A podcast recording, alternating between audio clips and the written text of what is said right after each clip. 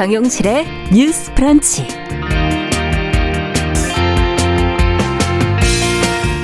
안녕하십니까 정용실입니다. 사업, 사법농단에 연루된 법관에 대한 탄핵안 오늘 발의가 됩니다. 이제 법관 길들이기를 하는 거 아니냐 하는 논란에서부터 현실적으로 탄핵이 가능한지에 대해서도 시각이 엇갈리고 있습니다. 오늘 이 문제를 좀 자세히 들여다보겠습니다.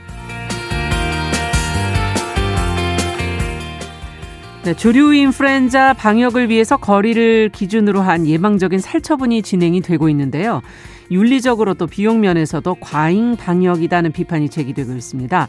어떤 점들을 좀 생각해 봐야 될지 이야기 나눠보겠습니다.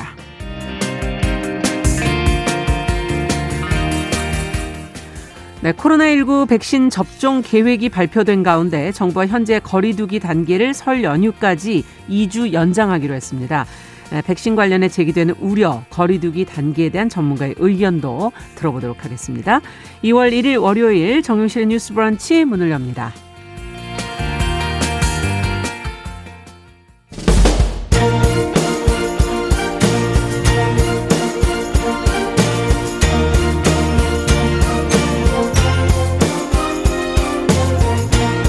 여성의 감수성으로 세상을 봅니다. KBS 일라디오 정용실의 뉴스 브런치. 여러분의 의견을 기다립니다. 문자는 9730으로 보내주세요. 짧은 문자 50원, 긴 문자 100원이 부과됩니다. KBS 모바일 콩, 유튜브를 통해서도 무료로 참여하실 수 있습니다.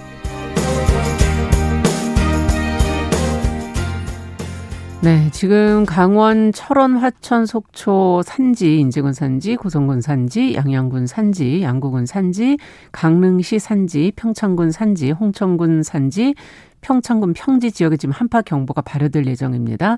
야외 활동 좀 자제하시고요. 부득이 외출할 경우에는 내복이나 목도리, 모자, 장갑 등으로 체온을 좀 잘 유지하시기를 당부 말씀드리겠습니다. 지금 속보 들어온 내용 저희가 전해드렸습니다. 자, 이제 저희 어, 첫 코너인 뉴스픽으로 시작을 해보죠. 더 공감 여성정치연구소의 송문희 박사님 안녕하세요. 네, 안녕하세요. 전혜연 사평론가 안녕하십니까? 네, 안녕하세요. 자, 앞서 사법농단에 연루된 법관에 대한 탄핵 절차 지금 이번 주에 처리될 것이다. 이런 보도들이 지금 나오고 있는데 어떤 절차를 밟게 되는 것인지 또 여야 입장이 분명히 다를 것 같은데 어떤 말들이 오가고 있는지 보도 내용을 좀 정리해 보고 생각을 해보죠. 지금 법관 탄핵 문제가 뜨거운 화두로 떠오르고 있습니다. 네. 그 사법농단에 연루된 의혹을 받고 있는 임성근 부장 판사에 대해서 아마 오늘 탄핵 소추안이 대표 발의가 되면 네. 그 본회의에 보고되고 나서 4일 날 표결에 붙여질 것으로 보이는데 네. 일단 공동 발의자만으로도 지금 민주당이 제적 과반수를 넘기기 때문에 돌발 변수가 없다면은 국회에서 탄핵 소추안이 의결될 것으로 보입니다. 예. 그렇다면은 탄핵안이 의결되고 나면 공은 헌법재판소로 넘어간다. 음. 그런데 문제는 이 임 부장 판사가 이제 2월 말에 곧 퇴임을 합니다. 네. 퇴임을 하게 되면 그때까지 만약에 헌재가 결정 을 하지 않는다면은 어, 파면을 할 수 있는 이 탄핵 결정이 소의 이익이 없기 때문에 각하될 가능성도 있다라는 음. 관측이 나오고 있습니다. 아, 왜 지금 이 탄핵 이야기가 나오느냐? 네. 임 부장 판사가 그 법원 행정처의 요구에 따라서 몇몇 판결에 개입한 의혹을 받고 지금 재판도 받고 있는 상황이거든요. 네. 그런데 어, 대표적 사건이 2015년 당시에 박근혜 전 대통령의 세월호 7시간 기사를 썼던 전 쌍케이 신문 서울지국장 재판에서 임 부장 판사가 이 기사가 허위라는 중간 판단을 내리라고 판사에게 지시했다라는 혐의를 받고 있는 겁니다. 네. 여기에 대해서 이게 재판 개입이 아니냐. 음. 그래서 헌법상의 어떤 헌법이나 법률에 위배된 것이다라고 음. 지금 얘기를 하는 것이고요. 어, 임판 사 쪽에서는 조언을 준 것이다. 이렇게 지금 재판에 임하고 있는 상황입니다. 음. 여기에 대해서 민주당은 1심 판결에서 지금 무죄가 나왔거든요. 임 판사에 대해서. 네. 왜 무죄가 나왔냐면은 예. 직권 남용죄로 판단을 받았는데 이 임판사에게는 직권이 없다는 겁니다. 어떤 직권, 직무 권한이 어떤 게 없냐면 남의 다른 법관의 재판에 관여할 직무 권한이 없기 때문에 직권을 남용한 것이 네. 아니다 해서 형사 재판에서는 1심에서 무죄가 났습니다. 그렇지만은 이제 더불어민주당에서는 이것과 탄핵은 별개다 해가지고 음. 별도로 탄핵을 지금 추진하고 있는 것이고요. 여기에 대해서 국민의힘에서는 어떤 반응이냐?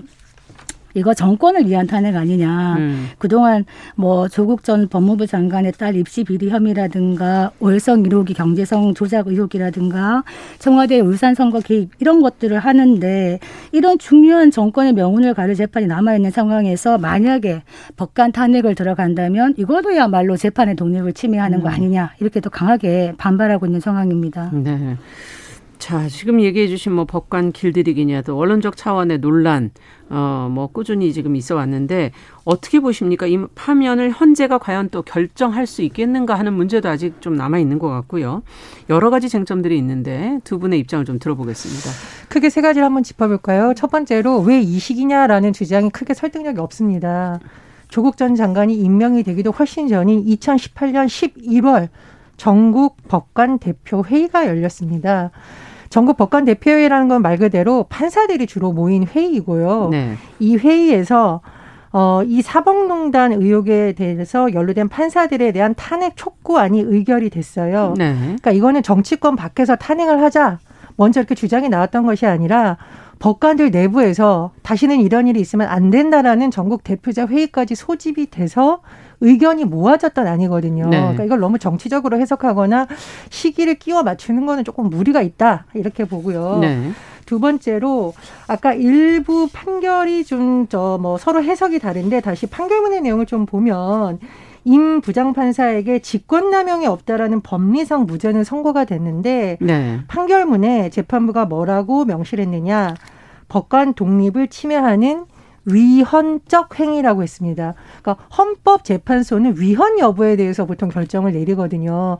우리가 이제 박근혜 전 대통령에 대한 여러 가지 형사 재판이라던가 재판이 마무리되지 않은 상태에서 탄핵이 여러 가지가 진행이 됐었잖아요. 예, 예. 형사 재판과 조금 별개의 과정으로 탄핵이 진행된다라는 거 그 부분에 대해서 다시 한번 말씀을 드리고요. 세 번째로 어, 지금 논란이 되고 있는 임 부장판사가 아마 2월 아, 28일 법원을 떠날 것으로 지금 알려져 있어요. 지금 말씀하셨죠. 예, 네. 이제 퇴직이 아마 될 건데 굳이 이걸 하느냐라는 또 논란이 제기될 음. 수 있는데 헌재에서 어떤 결정을 내릴지 안 내릴지는 조금 지켜봐야 된다. 왜냐하면 네.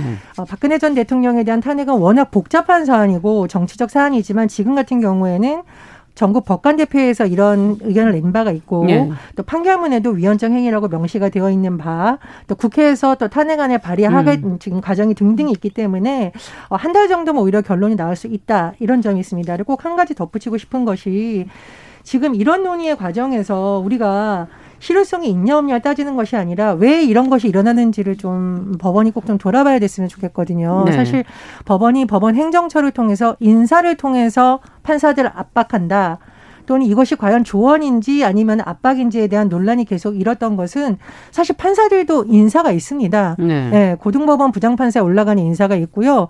또 중요한 뭐 판결과 관련된 이른바 좋은 법원을 또 지망하는 분위기가 있거든요. 그래서 저는 어, 사법 독립을 외칠 때 정치적인 것을 자꾸 끌어들이기보다는 이 논의가 촉발됐던 법관 대표자 회의가 왜 소집됐었는지 그 시점에서부터 이 문제를 깊이 들여다보는 것이 보다 본질적 문제를 바라볼 수 있는 관점이라고 생각을 합니다. 네. 그 우리가 사법권 사법부의 독립, 입법 행정 사법부의 삼권 분립 이런 얘기를 하는 것은 이것이 민주주의 사회가 작동하는 견제와 균형이라는 원리의 지침대가 되기 때문인데 그렇죠. 왜 이 시기냐라고 했을 때 조금 의혹을 제기할 수 있는 부분은 기본적으로 이게 만약에 재판 개입에 해당되었다면은 형사 재판과 별도로 법관 탄핵 사유가 됩니다. 네. 왜냐하면 재판의 독립에 대한 엄정한 침해가 된다면은 이거는 탄핵 사유 될 수 있고 음. 민사 형사상 책임과 별개로 탄핵 결정이 갈 수 있기 때문에 이 부분은 저는 의미가 있다고 봅니다. 앞으로의 네. 어떤 재판에 있어서의 법관의 양심에 대한 부분이기 때문에 그런데 왜 이 시기냐라는 것이 이게 2017년부터 아까 말했듯이 법관 뭐 대표자 회의라든가 이런 데서 문제가 되었단 말입니다. 그렇다면 이 법원 자체의 어떤 자정 노력이라든가 이런 게 있었어야 되는 것인데 그게 제대로 이루어지지 않고 오히려 이런 뭐 사법농단에 연루되었던 재판관들이 뭐 더 승진을 하거나 아니면 네. 국회로 가거나 이런 것들이 있어 왔다는 겁니다. 네. 그러면서 지금에 와서 기존의 어떤 정부에 대해서 뭔가 좀 불리한 판결들이 나오고 있고 앞으로도 많은 재판이 남아 있는 상황에서 법관 탄핵을 얘기하는 것이 혹시라도 이제 이 국회에서 어떤 사법부에 대해서 뭔가 이 긴장감을 조성하는 게 아니냐 음. 이런 어떤 의혹은 있을 수 있다 이렇게 보는데 그 전에 이 법관의 행위에 대해서 직권 남용 해당되는 부분은 사법부가 자정 노력을 했어야 된다고 생각을 합니다. 음. 지금 우리 헌법상에는 탄핵의 대상으로 법관이 규정이 되어 있습니다만 실제로 법관이 탄핵된 사례는 없습니다. 네. 두번 소추가 되었다가 이제 결의안이 부결되거나 기간 경과로 폐기가 되었는데 법관이 정말로 헌법과 법률이 위배된 재판을 했을 때 국민이 탄핵할 수 있다는 것은 중요한 탄핵이다. 그렇지만 이것이 정치적으로 만약에 남용되었을 때 사법부의 독립을 침해하는 건 역시 매우 위험하다. 음. 이런 말씀 드리겠습니다. 그러니까 정치적 남용이냐 아니냐를 판단할 수 있는 여러 가지 근거를 갖고 예. 해야겠죠. 그래서 제가 이제 이것이 정치권에서 뭐 나온 문제 제기가 아니라 법관 내부에서 나왔다는 말씀을 드린 거고요. 네. 아마 이제 해외에서는 어떨까를 궁금하실 것 같아서 제가 이제 언론 보도라든가 보고서를 좀 찾아봤는데요. 입법조사처에서 2018년 법관 탄핵 해외 사례 보고서가 나왔습니다. 네. 국회에서 나왔는데요. 미국과 일본에서는 법관 탄핵이 수차례 이루어졌고요.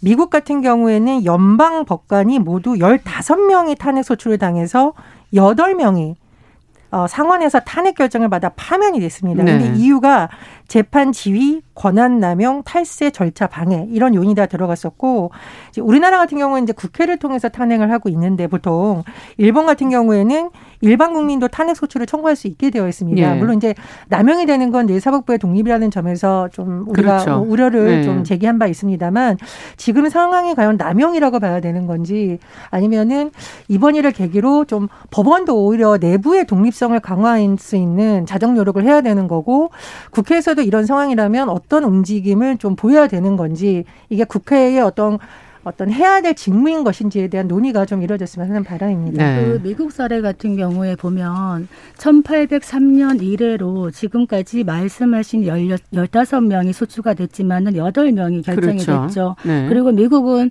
연방 하원이 탄핵을 이제 소추를 하게 되면 연방 그 상원이 탄핵을 결정합니다. 예. 그리고 일본 같은 경우에는 탄핵하지 않느냐라고 얘기를 하고 있는데 일본은 법 적으로 탄핵할 수 있는 대상이 법관뿐입니다. 네. 특이하죠. 네, 그런데 특이하네요. 또, 또 하나는 탄핵 외의 사유로는 법관은 파면되지 않습니다. 음. 이거는 법관의 독립성을 또 보호한다는 의미거든요. 그리고 국회 내에 탄핵 재판소를 설치해서 합니다. 국회에서. 네. 우리나라랑 좀 다르죠. 그래서 이 헌재 결정을 봐야 되겠습니다. 적어도 재판에 있어서의 어떤 직무 권한에 에, 다른 법관의 재판에 관여하는 정도가 정말 단순한 조언인지 아니면 재판 개입 인지까지는 판단을 받아볼 필요는 있겠다 이런 생각이 들고 네. 또 하나 이 법원의 독립성을 얘기할 때 사법행정처 얘기를 많이 합니다. 네. 이 사법 그 법원 행정처 법원 행정처에서 이런 뭐 사건에 대한 개입이라든가 사건을 배당할 때도 특례 배당을 하면서 여러 가지 입김들 이런 음. 부분에 대한 이 개선이 이루어지지 않는다면 법원의 독립이 조금 요원하지 않겠나 이런 생각이 듭니다. 네. 그래서 우리가 보통 무슨 행정처 이러면 그 위상이 어느 정도일까라고 생각을 하지만 제가 이제 법원을 출입하면서 저도 잘 몰랐지만 법원 행정처의. 권한이 어마무시하다 네. 현장에서는 음. 제가 말씀드렸듯이 법관들도 인사의 대상이기 때문에 모든 사람들이 본인의 인사에 예민하고요. 그렇죠. 특히 법관들은 굉장히 어려운 과정을 거쳐서 판사가 되기 때문에 맞습니다. 인사에서 음. 좌절됐을 때의 좌절감이 뭐 일반인들보다 더 크다 이런 설이 있습니다. 물론 음. 무슨 일반인이 겪지만 그래서 이런 부분에 대한 논의가 좀 이루어졌으면 하고요.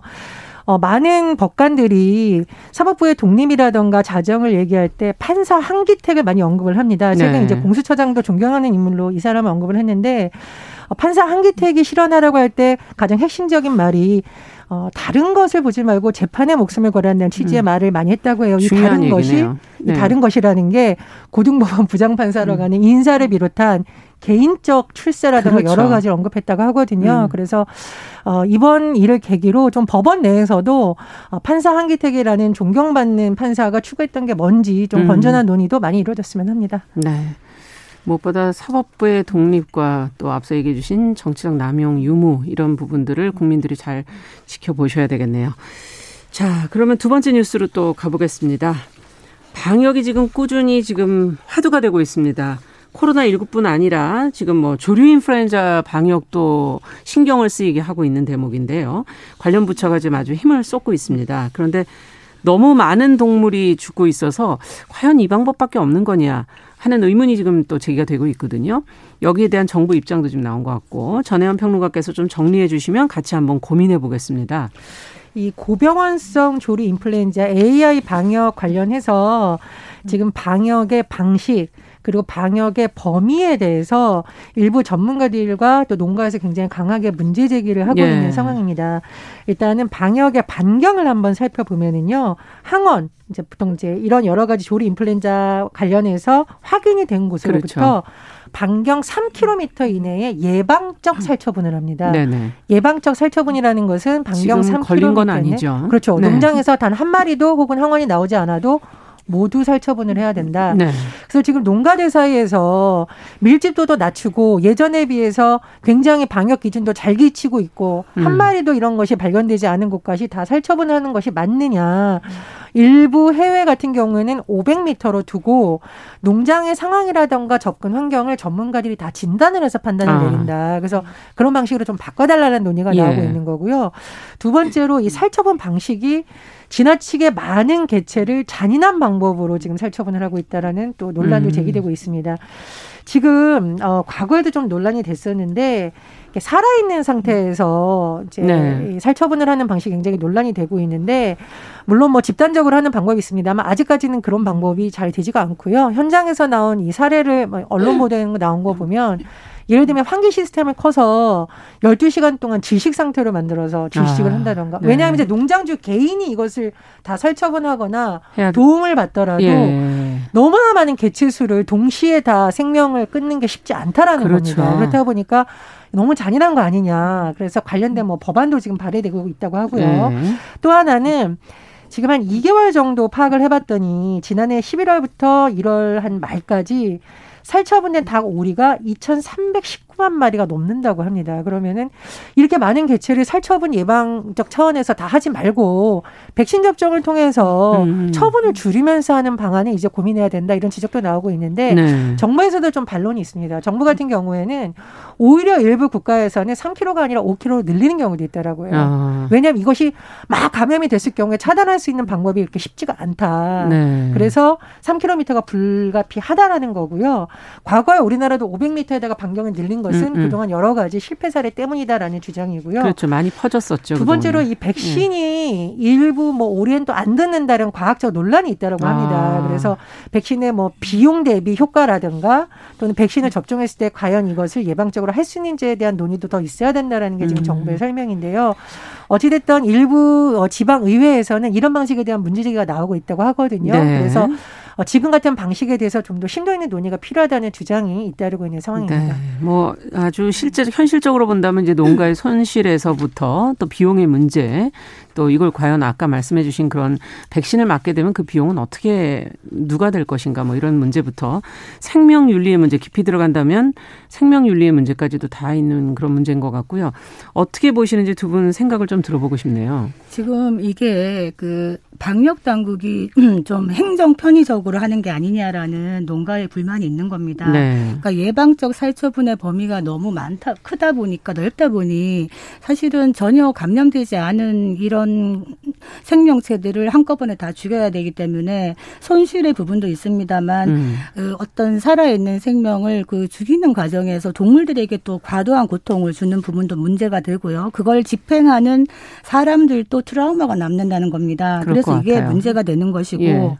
제가 규정 하나를 말씀드리면 2018년에 이게 500m에서 이제 지금 3km로 넘어가게 된게 네. AI 긴급 행동 지침이거든요. 예. 근데 이 긴급 행동 지침에 보면은 전파력이라든가 농장 형태라든가 지형적 여건 등에 따라서 이 예방적 살처분의 범위와 시행 여부를 조정할 수 있는 예외 조항이 있습니다. 아. 그렇다면 이 예외 조항에 따라서 꼼꼼하게 이걸 할 수가 있는데 탄력적으로 음. 운영할 수 있는 건데 방역 당국이 워낙에 급속도로 이제 혹시나 감염이 될까 싶어서 좀 선제적으로 많이 하고 있는데 좀 행정 편의주의적으로 보이는 부분이 있다. 음. 실제로 많은 외국의 경우에도 사실은 그 어떤 감염 위험성이라든가 사육 밀집도 같은 걸 따져가지고 촘촘하게 핀셋 방역을 하는 데가 더 네. 많고요. 아까 이제 프랑스 같은 경우에는 2015년에 오리를 대량으로 살처분했던 그게 있기 때문에 음. 이번에 아, 좀 위협감을 느끼면서 한 5kg로 해야 되나 이렇게 얘기하고 있는 단계지 음. 대부분의 나라는 핀셋 방역을 하고 있다. 네. 이런 부분 말씀드리고 제가 하나 사례를 말씀드릴게요.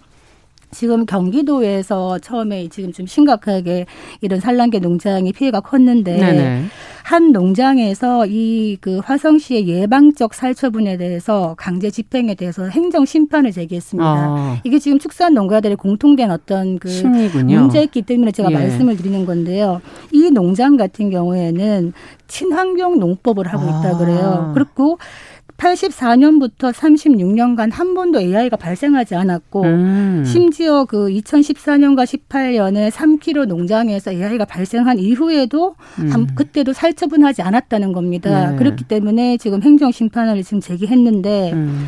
이분이 행정심판을 제기했더라도 지금 이 살처분 정부의 명령에 대해서 거부했다 이래가지고 형사처벌은 또 받게 되어 있어요. 아. 그러니까 이런 문제가 있는데 여기에 대해서 지금 경기도에서 어떤 생각을 하고 있냐면 어, 동물복지 농장 이 문제를 얘기를 하면서 인증 조건에 맞춰가지고 만약에 가금류를 사육하는 예. 이런 친환경 농장이라든가 이런 여기에 대해서도 똑같은 잣대를 적용하는 건 음. 문제가 있다. 이렇게 얘기를 하고 있기 때문에 어, 이 부분은 조금 더 방역에 대한 좀 논의가 되어야 되지 않겠나 싶습니다. 음.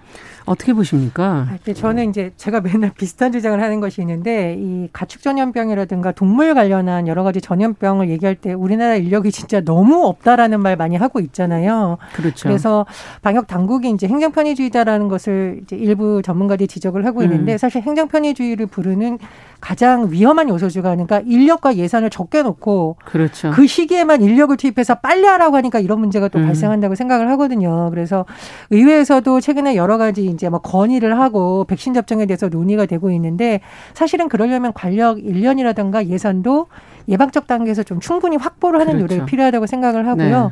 이 백신의 효과가 얼마나 과학적이어야 되는지는 사실은 양쪽의 주장을 과학적인 방법으로 검증된 상태에서 그렇죠. 실험을 해볼 수밖에 없죠. 예, 그래서 네. 지금 뭐 일부 수의사회의 주장, 또 뭐 동물보호연합회의 주장, 농민의 주장, 정부 당국의 주장이 좀 다릅니다. 네. 이 백신에 대해서 그래서 그런 부분에 대한 과학적 검증을 좀 서둘러서 이런 논란을 좀 과학적으로 마무리할 수 있는 단계에서 어, 변화를 시도하면 어떨까 그런 생각입니다. 음, 지금 3시간 내에 이 AI 양성 유무를 판단할 수 있는 간이 키트가 있다 그래요. 그렇다면은 음.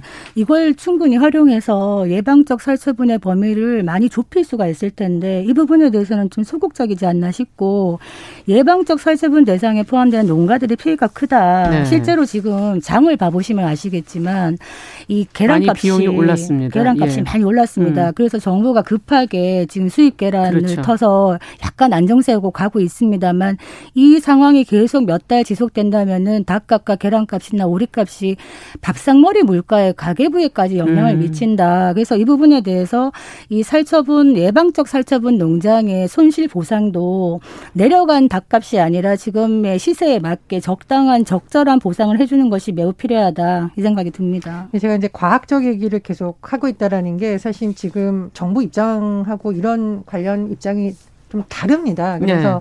어, 과학적 결론을 빨리 내달라고 지금 그렇죠. 말씀을 드린 거고요. 그리고 이제 살처분 반경을 만약 좁혔다가 그럼 그 지역 전체가 초토화되면 어때냐라는 음. 또 반대 의견도 일부 농가에서 내고 있거든요. 그래서 어쨌든 저는 이제 이 백신에 대해서 어느 정도 효과가 있고 어, 이게 만약 비용이 또 너무 비싸다면 음. 현실적으로 음. 그런 문제가 그렇죠. 어떻게 해결할지에 대한 비용의 문제가 생기는 예, 거죠. 예, 좀 같이 논의됐으면 합니다. 네.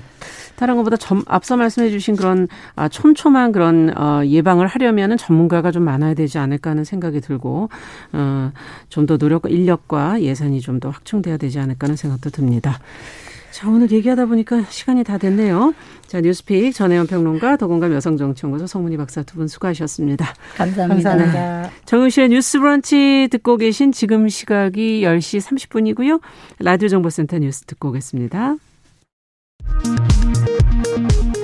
코로나19 신규 확진자가 하루 새 305명 확인돼 이틀째 300명대를 기록했습니다. 국내 발생 285명을 지역별로 보면 서울에서 104명, 경기 89명, 광주 32명 등입니다. 정세균 국무총리는 이번 주 코로나19 상황을 지켜보고 확실한 안정세에 들어섰다는 믿음이 생긴다면 설 연휴 전이라도 추가적인 방역 조치 완화를 면밀히 검토하겠다고 밝혔습니다. 2월 임시국회가 오늘 국회 개회식을 시작으로 의사일정에 돌입하는 가운데 법관 탄핵과 코로나19 손실보상 입법, 북한 원전 건설 추진 의혹 진상 규명 등을 둘러싸고 여야가 격돌할 전망입니다. 4.7 재보궐선거를 앞두고 민주당이 오늘 이른바 국민면접을 시작으로 본격적인 경선 레이스에 돌입합니다. 국민의힘 김종인 비상대책위원장이 오늘 가덕도 공항 건설을 적극 지지하며 가덕도 공항 건설 특별법이 여야 합의로 처리되도록 노력하겠다고 밝혔습니다. 이인영 통일부 장관은 최근 불거진 정부가 북한에 원전을 건설하려 했다는 의혹에 대해 북한에 전달한 한반도 신경제 구상 관련 자료에는 원전 관련 내용이 포함되어 있지 않다고 밝혔습니다.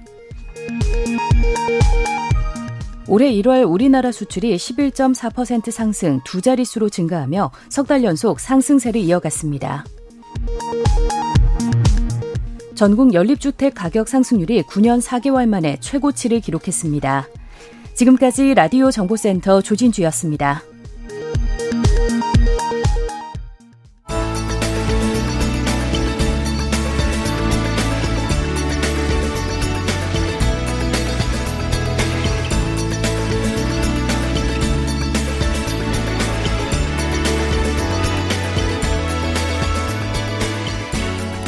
세상을 보는 따뜻한 시선. KBS 일라디오 정용실의 뉴스 브런치. 매일 아침 10시 5분 여러분과 함께합니다. 네, 정용실의 뉴스 브런치 듣고 계신 지금 시각 10시 32분입니다. 어, 월요일에는 저희가 월요 인터뷰 준비하고 있습니다. 방역 당국이 지금 최근에 코로나19 백신 접종 계획을 발표를 했습니다. 그리고 또 어제는 정세균 총리가 초기 백신 도입 물량 또 시기에 대해서 설명을 했고요. 지금 거리두기 단계를 2주 더 연장하겠다라는 입장을 또 밝혔습니다. 자, 관련해서 뭐 우려되는 점도 있고 궁금한 점도 많으실 것 같습니다. 전문가 의견 직접 들어보겠습니다. 이대 목동병원 호흡기내과의 천은미 교수 전화 연결돼 있습니다. 안녕하십니까? 네, 안녕하십니까. 네, 반갑습니다.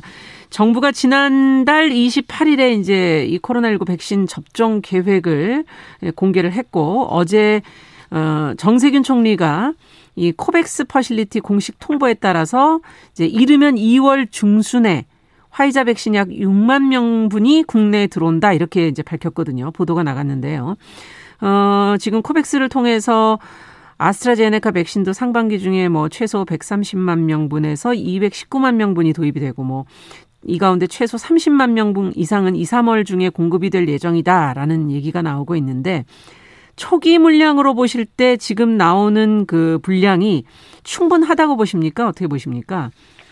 어, 지금 6만 명 들어오는 화이자 백신은 아마도 코로나 최일선에서 치료하시는 의료진들이 접종을 하시게 될 겁니다. 예. 그와 동시에 30만 명분 들어오는 것은 아마도 요양병원에 계신 종사자나 입소자들 중심으로 접종이 되실 걸로 생각드는데요. 예. 기존의 75만 명보다는 조금 적은 분량이고 그러네요. 대부분의 백신 접종은 아마도 2분기 4월 이후에 접종이 될 예정이기 때문에 네. 어, 지금 초기 2월, 3월 분량치고는 조금 적은 감이 있습니다. 네. 대부분의 요양병원 같은 경우 우리가 찾아가는 서비스까지 하지만 백신을 접종이 충분하지 않아서 아마도 2분기 이후로 대부분의 65세 이상이나 의료진, 요양병원 종사자부터 예. 접종이 가능할 것으로 생각되어 조금 물량이 더 들어왔으면 하는 아쉬움도 있습니다. 그렇군요. 지금 집단 감염이 요양병원에서 뭐 계속 이어지고는 있는 상황이라 조금 더 빨리 되면 좋겠다는 생각이 들기는 하는데요. 어쨌든 지금 어떤 그 또 제품이 들어오느냐에도 관심들이 많으시거든요. 지금 아스트라제네카 백신이 이제 들어온다, 더 많은 숫자가 들어온다라는 것이 지금 나와 있기 때문에 어, 이, 이에 대해서 정부도 지금 어제부터 전문가들과 함께 이제 검증에 들어갔다고는 하는데요. 어, 다른 나라 사례를 한번 좀 들여다보면 독일은 65세 미만에게만 어, 지금 접종을 권고했고 영국은 영국 어, 연령과 상관없이 지금 접종하도록 승인은 했는데 관련 자료가 지금 나오고 있지 않아서 저희가 어떻게 되고 있는지 추이를 알 수가 없고요. 어떻게 보시는 게 맞습니까? 검증을 좀 더 해봐야 된다고 보시는지 신중하게 접근하는 게 낫습니까? 아니면 급하다고 보십니까? 어, 좀 신중하게 접근을 해야 되는 이유가요. 이 아스트라제네카 백신은 초기 일상 이상에서는 고령층에서도 젊은 층과 유사할 정도로 항체가 형성이 되는 걸로 알려져 있었습니다. 네. 그렇지만 마지막 3상 결과에서 70세 이상이 200명대로 매우 적고요. 화이자나 모더나 같은 경우는 사실 56세 이상이 42% 정도로 대부분 백신들이 이제 고령층 중심으로 어 많이 검사 어, 연구가 되어 있는데 예, 예. 그 고령층 연구가 부족하다 보니까 독일 같은 경우는 65세 미만에만 접종, 이태리는 55세 미만에만 접종, 아. 프랑스도 조금 접종을 꺼리고 있는 그런 문제가 있습니다. 물론 유럽 연합은 지금 백신이 매우 부족한 상태이기 때문에 그렇죠. 승인을 먼저 한 상태고요. 예. 어, 정부는 이러한 점을 조금 더 고려해서 어, 우리가 접근을 해야 될 것 같고요. 왜냐하면 고령층이 가장 중요한 그 접종 대상이니까요. 예. 또 하나는 이 아스트라제네카는 용량이나 간격에 따라서 예방률이 다른 문제가 있기 때문에 네. 그 점도 우리가 충분히 고려해야 될 것으로 생각합니다. 네, 그 부분도 조금 설명을 해주시죠. 지금 간격이라든지 그런 게 어떤 의미가 있는 건가요? 네, 아스트라제네카는 간격을 6주 이내로 접종할 때는 53%, 6주 이상 간격으로 접종할 때는 65% 다르게 나왔고요. 네. 무증상 감염자의 예방률도 저용량과 고용량을 쓸 때는 58.9%인데 표준 용량, 표준 용량을 쓸 때는 3.8%밖에 예방률이 안 나옵니다. 네. 또한 저용량 다음에 표준 용량을 쓰고 3개월 간격으로 접종을 할 경우에는 56세 미만에서만 90%가 나오기 때문에 이렇게 여러 가지 아. 용량이나 간격에 따라서 예방률이 다르게 나오는 점에 대해서 어, 우리 정부에서 어떤 쪽으로 간격이라든지 용량을 쓸지에 대해서도 어, 고심해야 될 문제라고 생각합니다. 네, 이게 좀 어, 일관된 그 어떤 표준 그 용량과 간격이 딱 있는 것이 아니라 지금 좀 왔다 갔다 하는군요 상황이 네, 안전성이나 효과성이 조금 어, 들쭉날쭉하는 부분이 있는 것 같아서 걱정스럽기도 하네요 한, 한 부분에서는. 연구가 좀 필요한 게 아닌가 하는 생각도 들고 어 어쨌든 이 코로나 19 백신 접종이 지금 처음이 되지 않습니까? 2월에. 네. 백신에 대한 어떤 사회적 신뢰는 아직 주변에 맞은 사람을 본 적이 없기 때문에 낮은 상태고 이 사회적 신뢰도가 백신 접종률, 방역 효과에 미치는 영향이 있지 않을까 하는 생각이 드는데 어떻게 보십니까? 네, 그렇습니다. 사회적 신뢰도가 떨어지게 되면 백신 접종을 꺼려서 초기에 해외에서도 많이 접종을 안 하다가 네. 최근에 이제 많이 접종이 됐는데 문제는 이제 백신이 없습니다. 그래서 해외 사례를 좀 잘 보고를 해야 되고 정부도 정확한 정보 제공이 필요할 것 같고요. 네. 혹시라도 부작용이 되면 보상 체계를 확실하게 확실하게 해준다는 발표도 필요해서 신뢰를 구축해야 될 것 같습니다. 예. 또 하나는 이스라엘 같은 경우가 가장 백신 접종이 잘 돼서 전 인구의 30% 이상이 접종을 하면서 예방률이 매우 높게 나왔죠. 예. 아, 그래서 이런 식으로 어, 정부 수반이 이렇게 접종을 해주는 경우도 우리가 신뢰를 줄 수 있는 하나의 또 부분이 될 수 있고 네. 여러 가지 가장 중요한 것은 정확한 정보 제공과 이런 것들이 이제 신뢰를 어, 받을 수 있는 그런 항목이라고 생각합니다. 네, 신뢰도를 높이려면 부작용에 대한 보상이라든가 어, 정부의 책임 있는 자리에 계신 분들이 먼저 어, 맞는 모범을 보인다든가 뭐 또 정보를 얼만큼 정확한 정보를 공개할 것이냐 하는 것들이 중요하다는 말씀이신데요. 네. 자, 어쨌든 제일 중요한 건 지금 백신 공급량도 좀 부족하네요. 네, 맞습니다. 이게 속도를 과연 내지 못하면 과연 집단 면역이 생길 것인가 이런 부분에서도 의문이 있거든요. 네. 이건 어떻게 지금, 보세요? 네. 지금 의료인이나 접종센터 준비도 매우 중요하지만 백신이 수급이 안 되면 의미가 없습니다. 그래서 백신의 수급이 가장 중요하고 이래야지만 우리가 11월 집단 면역이 가능하기 때문에 정부 입장에서는 이 예정한 대로 백신 수급이 차질 없이 되도록 노력을 해주는 것이 가장 중요할 것 같습니다. 네. 이거는 근데 해외 제약회사와도 관계가 있지 않을까요? 우리만의 노력으로 가능할까요? 그렇습니다. 외교적 노력이 가장 지금은 필요한 때라고 생각됩니다. 네. 근데 이렇게 1차와 2차 접종 사이의 간격에 따라 어, 다른 제약회사 제품들도 백신 효과가 달라집니까? 아닙니다. 지금까지 나온 것은 아스트라제네카의 경우에만 논문만 차이가 있습니다. 그렇군요. 자, 백신 접종을 통한 집단 면역 형성과 관련해서 이제 국민 어, 정부가 세운 계획은 국민의 70% 접종 목표보다는 조금 높게 사실상은 어 100%에 가깝게 접종해야 실제적 효과가 있을 것이다. 이렇게 어, 언급하시는 분들도 있던데 전문가 입장에서 이건 어떻게 보십니까? 네, 18세 미만과 임산부는 지금 접종 대상이 되지 않기 때문에 네. 어, 이 부분을 제외한다면은 전 국민이 맞아야지만 70에서 80%의 어, 집단 면역을 형성할 수 있습니다. 음. 어, 그렇기 때문에 이제 100%에 가깝게 접종해야 된다는 말이 나오는 거고요. 네. 하지만 18세 미만인 경우도 아마 우리가 어, 3분기 이후에 되면 접종이 가능할 거로 임상 연구가 진행 중이고요. 네. 임산부인 경우에는 임상 연구가 되지는 않지만 동물 실험에서 어, 부작용이 없다는 연구가 이미 나와 있고요. 아. 특히나 이제 고위험군이나 이런 그 그런 경우에는 임신 중반기에 태반을 통해서 이 항체가 아, 태아에게 전달이 될 수가 있습니다. 그렇죠. 이미 연구도 나와 있기 때문에 임산부 중에서 고위험군은 백신 접종을 권유하는 것이 필요하다고 생각이 들고요. 네. 지금 나오는 RNA 백신 같은 경우는 사백신, 그러니까 그 살아있는 바이러스가 아닙니다. 전혀 아. 어, 인체에서 어, 바이러스 감염이 될 염려도 없고 또 RNA 자체가 단백질 형성한 외에는 다 파괴가 되기 때문에 네. 인체 내 DNA 결합이나 그런 위험도 없기 때문에 만일에 임산부가 고위험군이라면 백신 접종을 중반기 이후에 고려해 보는 것도 필요하다고 생각합니다. RNA 형태로 맞는다면은 조금 더 낫지 않겠는가 하는 그런 분석이시군요. 네. 자, 백신 얘기는 여기까지 하고 어제 이제 정부가 현행 거리두기 단계를 설 연휴까지 지금 2주 연장한다는 발표가 있었는데요.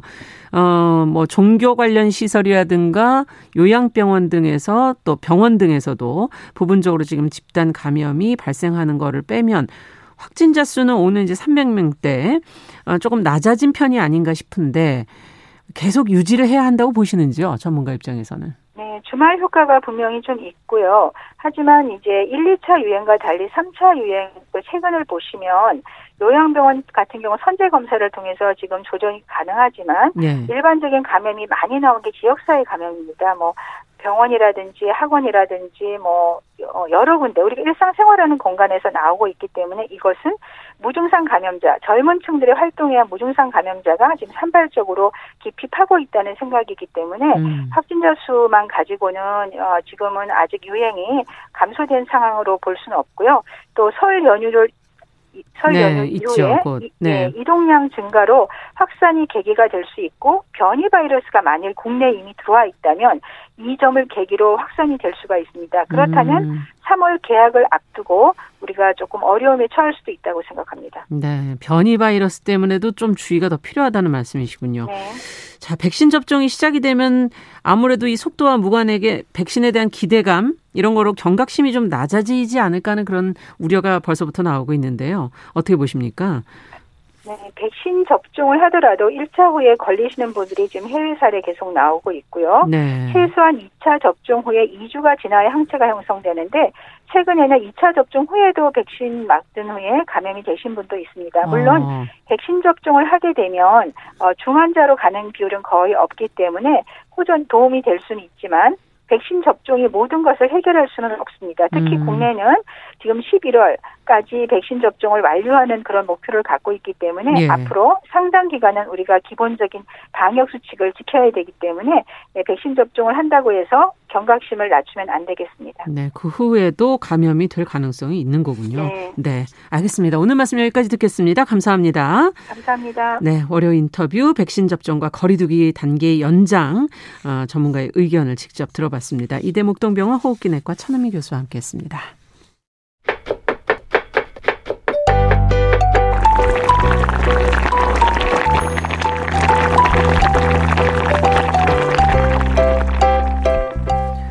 네, 정용실의 뉴스 브런치 건강한 식탁 시간입니다. 오늘도 홍신의 요리 연구가 오늘은 전화로 연결해 보겠습니다. 안녕하세요. 네, 안녕하세요. 오늘 전화로 떡, 만났네요. 그러니까요. 와서 네. 뵀으면 더 좋았을 걸. 떡볶이 얘기를 해 주신다고요? 네, 맞습니다. 오늘 주제 떡볶이네요. 예. 네. 아, 이건 언제부터 먹었나요, 저희가? 사실 떡볶이를 언제부터 먹었다 하는 게 사실 명확하지는 않아요. 네. 떡 자체는 뭐 죽이랑 마찬가지로 저희가 쌀이 주식인 민족이잖아요. 네. 예전부터 쌀을 뭉치거나 아니면 가루를 낸 형태에서 약간 쪄서 음. 먹었던 음. 기록들이 있거든요. 아주 오래 전부터. 네. 그런데 지금 우리가 알고 있는 이런 떡볶이 형태에 대한 기록은 사실은 없습니다. 어. 그리고 뭐 여러분들이 알고 계신 그런 궁중 떡볶이가 있잖아요. 그게 있으니까 예전부터 아닌가요? 그렇죠. 근데 궁중 떡볶이가 있으니까 이게 한국 음식이고 예전 음식이겠다 싶으시겠지만은 솔직히 궁중 음식, 궁중 떡볶이에 대한 기록도 조선 시대예요. 음. 근데 이것도 우리가 알고 있는 것처럼 뭐 여러 가지 재료가 들어가서 뭐 어떻게 하고가 아니고 네. 그냥 기름에다가 약간 떡을 지지는 형태. 아 그렇군요. 네, 이런 정도의 형태고요. 유장이라고 하는 양념이 있어요. 그 한국 전통 양념장 중에 하나인데. 기름 유자하고 간장인가요? 그럼 기름하고 간장? 그렇죠. 네, 네. 아. 기름 간장이라는 뜻인데요.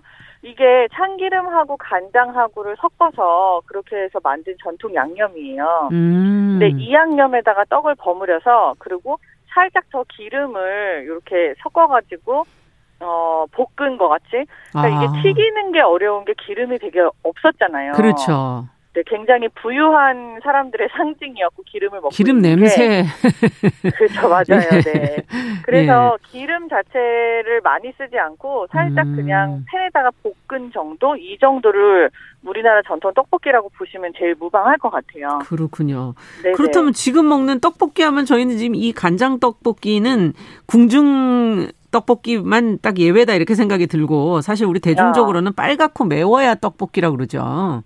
아, 그렇죠. 네. 예. 빨갛고 매운 떡볶이가 물론 뭐 대유행 요즘에 더 조금 더 많죠, 뭐가. 네. 근데 어떻게 보면은 어 그런 떡볶이 형태 이전에도 되게 여러 가지 떡볶이 형태가 있었어요. 네. 우리가 흔히 알고 있는 통인 시장의 기름 떡볶이라는 게 있잖아요. 어, 있죠. 예. 네, 근데 이 기름 떡볶이 형태가 사실 우리 전통적인 옛날식 떡볶이 형태에 가깝다라고 음. 볼수 있는 게 거기도 사실 지금은 두 종류가 있는데 고춧가루를 조금 볶아서 만든 거랑 그렇죠. 그리고 뭐 간장 색깔이 나는 거랑 이렇게 두 가지 맛으로 그쪽에선 구분을 하고 있지만 예. 어떻게 보면은 그 기름 떡볶이 형태가 우리나라 옛날 떡볶이 원형이랑 음. 제일 가깝다 이렇게 볼 수도 있고요. 네. 그 다음에 나타나게 된 게 요즘에 우리가 먹고 있는 그런 빨간 떡볶이들인데 음. 형태가 색깔이 빨개서 그렇지 어떻게 보면 이게 떡국이잖아요. 네. 아. 빨간색 떡국 형태잖아요. 아, 그렇게 생각할 수도 있군요. 그렇죠. 네. 이게 국물 떡볶이건 아니면 우리가 그냥 말하는 고추장 떡볶이건 간에 뭐 완전히 양념이 달라붙어 있는 것도 있지만 어, 양념을 물에 풀어서 그렇죠. 그 빨간 색깔 국에다가 떡을 넣어서 졸여 먹는 아. 그런 빨간 떡국 형태라서 이게 뭐 어떻게 보면은 뭐 어디서 갑자기 나타났다라기보다는 양념이 발달을 하면서 나타나게 네. 된 형태의 떡볶이가 아닌가 싶어요. 아 그렇게 해석할 수가 네. 있네요, 진짜. 근데 우리가 네. 이제 떡볶이 하면 여러 가지 스타일이 있지 않습니까? 네. 신당동 떡볶이, 뭐 부산 스타일의 떡볶이, 뭐컵 네. 떡볶이, 학교 앞에 가면 뭐 아이들 먹기 편하게 만들어 놓은 국물 네, 떡볶이, 매운맛 떡볶이. 어떤 차이와 어떤 매력이 있나요? 뭐 이제는 요리가 약간 세분화되는 거죠. 양념은 양념도 사실 지금 굉장히 잘게 나눠지고 있기는 해요. 어, 어 고춧가루만 넣은 떡볶이도 있고요. 예. 또 고추장을 넣은 것도 있고 네. 거기에 춘장을 섞어서 만드는 짜장 떡볶이도 있고 그렇죠. 또 네, 약간 다른 형태로 간장에다 캐러멜을 섞어서 만드는 떡볶이도 있고 음. 또 물엿이라든지 뭐 여러 가지 그런 재료들을 좀 더해서 뭐 양념 자체의 농도나 색깔을 달리 하는 그런 바리에이션이 굉장히 많아요. 네. 근데 이 양념들이 각각의 특징을 가지고 있겠죠. 본인들의 음. 성질이 다르니까요. 그래서 지역적으로 보면 부산 같은 경우에는 좀 고추장을 굉장히 많이 쓰는 편이에요. 아. 그래서 그 부산에 있는 길거리 떡볶이를 가서 이렇게 먹어보면 떡볶이를 만들 때 보면 떡볶이가 상업용으로 나오는 그 고추장을 쓰는데 네. 그 고추장이 들통이라고 해가지고 캔으로 된 네모난 큰 기름통 같은 게 있거든요. 어. 근데 거기에서 떡볶이 소스를 그러니까 고추장을 퍼서 담는 게 아니라 쏟아 부었더라고요. 이게, 이게 요즘 같으면 약간 조금 뭔가 낯설다 싶은 게 예. 대부분의 떡볶이 집들이 공산품으로 나오는 양념 완제품을 써요. 예. 이제는 양념이 배합이 돼가지고 많이 나와 그- 있죠, 시중에. 그렇죠. 많이 네. 나와 있어요. 근데 지금 아직도 부산에서는 그런 떡볶이 양념을 완제품으로 쓰기보다는 음. 고추장을 주로 넣는 고추장 떡볶이를 해요. 아. 근데 이게 굉장히 저는 신기하더라고요. 예. 근데 그런가 하면 동해안 쪽으로 가서 뭐 삼척이나 이런 쪽으로 가게 되면은 네. 또 해물을 넣는 곳이나 해물 국물을 쓰는 집들이 많아서 아. 그런지 모르겠는데 고추 가루를 간장이나 물에 불립니다. 어. 그렇게 해갖고 고추장 대신에 이 고춧가루를 풀어가지고 만드는 떡볶이 집들도 아주 꽤 있고요. 예. 그리고 향신료를 많이 넣는 떡볶이 집들도 있고 조금씩 이렇게 좀 양념이 다 굉장히 다르네요. 달라요. 조금씩 네. 지역마다. 아니, 전국의 네. 떡볶이를 다 드셔보신 거예요, 홍신혜 씨? 제가 다는 못 먹어봤겠죠. 지금 말씀하시는 게 지역이 하도 다양해서. 떡볶이를 좋아하다 보니 네. 그러니까 충주나 이런 쪽에 가면은 또 사과를 갈아서 넣는 떡볶이도 있고요. 그 지역 특색이 살아있네요. 네, 각각의 지역 특산품을 넣어서 양념을 만드는 경우가 되게 많기 때문에 음. 지역마다 약간 다른 떡볶이가 있다라고 보셔도 될 것 같아요. 근데 예. 이게 떡볶이의 형태가 여러 가지기 때문에 되게 다양한 떡볶이가 있다라고 하지만 음. 한간에는 그러니까 특히 저희 우리 집 같은 경우에 음. 아니 빨간색으로 다 똑같은데 도대체 뭐가 다르다는 거냐 그렇죠. 이렇게 말씀하시는 분들도 계세요. 맞아요. 아니, 가장 사랑하는 떡볶이는 뭡니까, 홍신혜 씨 개인적으로는? 제가 제일 좋아하는 떡볶이는 솔직하게 말씀드리면은 그때그때 다릅니다. 이게 네. 어느 날은 막 되게 시원한 국물에 예. 매콤한 그런 양념이 들어가 있는 국물 떡볶이를 먹고 싶기도 하다가 어. 또 어떤 날은 굉장히 뭔가 마일드한 네. 그런 맑은 하얀 색깔 거의 가까이 나오는 간장 떡볶이가 아. 먹고 싶다가 또 어떤 날은 막 고추장 양념에 카레가루를 잔뜩 넣은 그런 향신료가 있는 네. 그런 떡볶이를 먹고 싶고 뭐 그런 것 같아요. 근데 비가 오게 되면은 아무래도 조금 떡볶이가 저는 더 생각이 나거든요. 음, 날씨가 좀. 꾸물꾸물하거나 눈이 오거나 맞아요. 그러면요. 이럴 때는 양념이 좀 적당히 배어 있고 좀 음. 간간한 고추장 떡볶이가 생각이 나요. 네, 지금 써니스카이님은 떡볶이 영원한 먹거리다 이렇게 써주셨어요. 예, 맞습니다. 아, 떡 종류가 너무 요즘에 많아져가지고 네, 뭐 밀떡도 있고 뭐 쌀떡도 있고 모양도 뭐 떡국떡 쓰시는 분들도 있고, 맞아요. 예, 근데 다양하더라고요. 밀떡도 생각해 보면은 이제 제가 이제 이 방송 통해서 제 나이를 여러 번 밝혔지만 사실 제가 40대 후반인데 밀떡 같은 경우에 저 어렸을 때 처음 나왔어요. 네, 근데 그때 이제 쌀 대신에 다른 곡식을 사용해서 떡을 만드는 게 약간 권장사항 같은 거였고 예, 그리고 이 밀떡이 처음 나왔을 때 완전 신세계였던 게 쌀떡이 가지고 있는 그런 쫀득함하고 뭔가 좀 탱탱함 그렇죠. 이런 거랑 다른 입안에서 이렇게 돌아다니는 그런 어. 떡볶이 맛이 생성이 된 거죠. 예, 밀가루 특유의 약간 글루텐을 이렇게 꽉 잡아놓으면 굉장히 탱탱하면서도 뭔가 잘 씹어지지 않는 음. 그런 느낌이 있잖아요.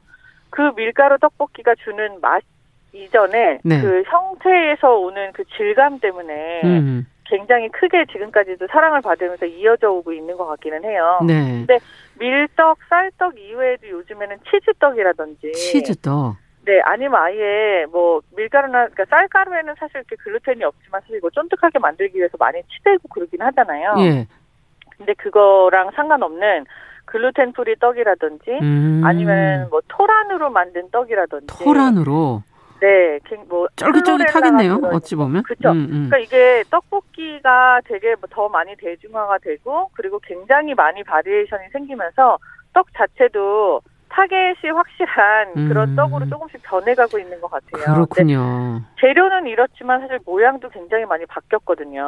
예. 우리가 알고 있는 그런 일반적인 가래떡이나 떡볶이 떡만 있는 게 아니죠. 이제 예, 예. 뭐 국수 같은 것도 있더라고요. 음. 국수떡도 있습니다. 예. 이거는 밀떡으로 많이들 하고요. 그래서 음. 떡볶이를 약간 국수처럼 이렇게 집어 먹을 수 있게 후루룩 음. 그렇게 만든 떡도 있고 혹은 굉장히 얇게 만들어가지고 좀 똑똑 끊어서 만든 것도 있고 음. 안에 구멍이 나 있어서 양념을 대충 해도 떡이 이렇게 양념 안에까지 다 아. 이렇게 배어든 것처럼 그렇게 만드는 떡도 있고 뭐 안에다가 고구마를 심은 떡도 그러네요. 있고 뭐 아이고 정말 많죠. 선택해서 드실 그 폭이 아주 넓어서 좋긴 한데 맞아요. 네. 건강적인 측면에서 본다면 여긴 탄수화물하고 고추장 이만큼 들어가서 염분이 너무 많잖아요. 아. 이거는 좋게 말하긴 좀 힘들지 않습니까? 이렇게 건강한 식탁에서 얘기하기에. 아, 네, 그렇네요. 근데 이제 이렇게 생각을 하시면 돼요. 네. 떡볶이가 음식 문화의 한 부분으로 자리를 잡았고, 음. 그리고 그게 계속해서 발전을 해나가고 있는 시점이잖아요. 네. 떡볶이도 사실 같이 먹어야 되는 것들이 많이 있고, 음. 뭐 집에서 만드실 때는 채소도 많이 넣고 그렇게 하실 거예요. 네. 그리고 어떻게 보면은 떡볶이를 주식으로 매일 드시는 것보다는 약간 간식 개념으로 생각해 주시면은 뭐 그런 개념에서 조금 떠날 수 있는 것 같고요. 음. 뭐 떡이라든지 부재료들을 선택을 하실 때 혹은 이제 어느 가게에 가서 먹겠다라고 하실 때 예. 그거를 어 본인이 생각하시는 양만큼만 아, 드시는 것도 방법이겠죠. 건강함을 위해서는. 그렇죠. 탄수화물이 많고 염분이 많은 거는 솔직히 말해서 사실입니다. 아, 그렇기 그렇군요. 때문에 이 떡볶이가 고급화되거나 음. 뭔가 어떤 하나의 문화로 자리 잡기는 조금 힘들지 않았나 싶어요. 다음 시간에 좀 건강적인 측면에서 조금 더 얘기를 해봐야 될 것 같아요. 네, 그렇습니다. 네, 오늘은 여기까지 듣도록 하겠습니다. 네, 감사합니다. 네, 감사합니다. 건강한 식탁 홍신의 요리연구가 떡볶이에 관한 이야기 다음 주에도 좀 계속 이어가 보도록 하겠습니다. 자, 정용실의 뉴스 브런치 2월 첫날인 2월 1일 월요일 순서 여기서 마치겠습니다. 저는 내일 오전 10시 5분에 뵙겠습니다. 감사합니다.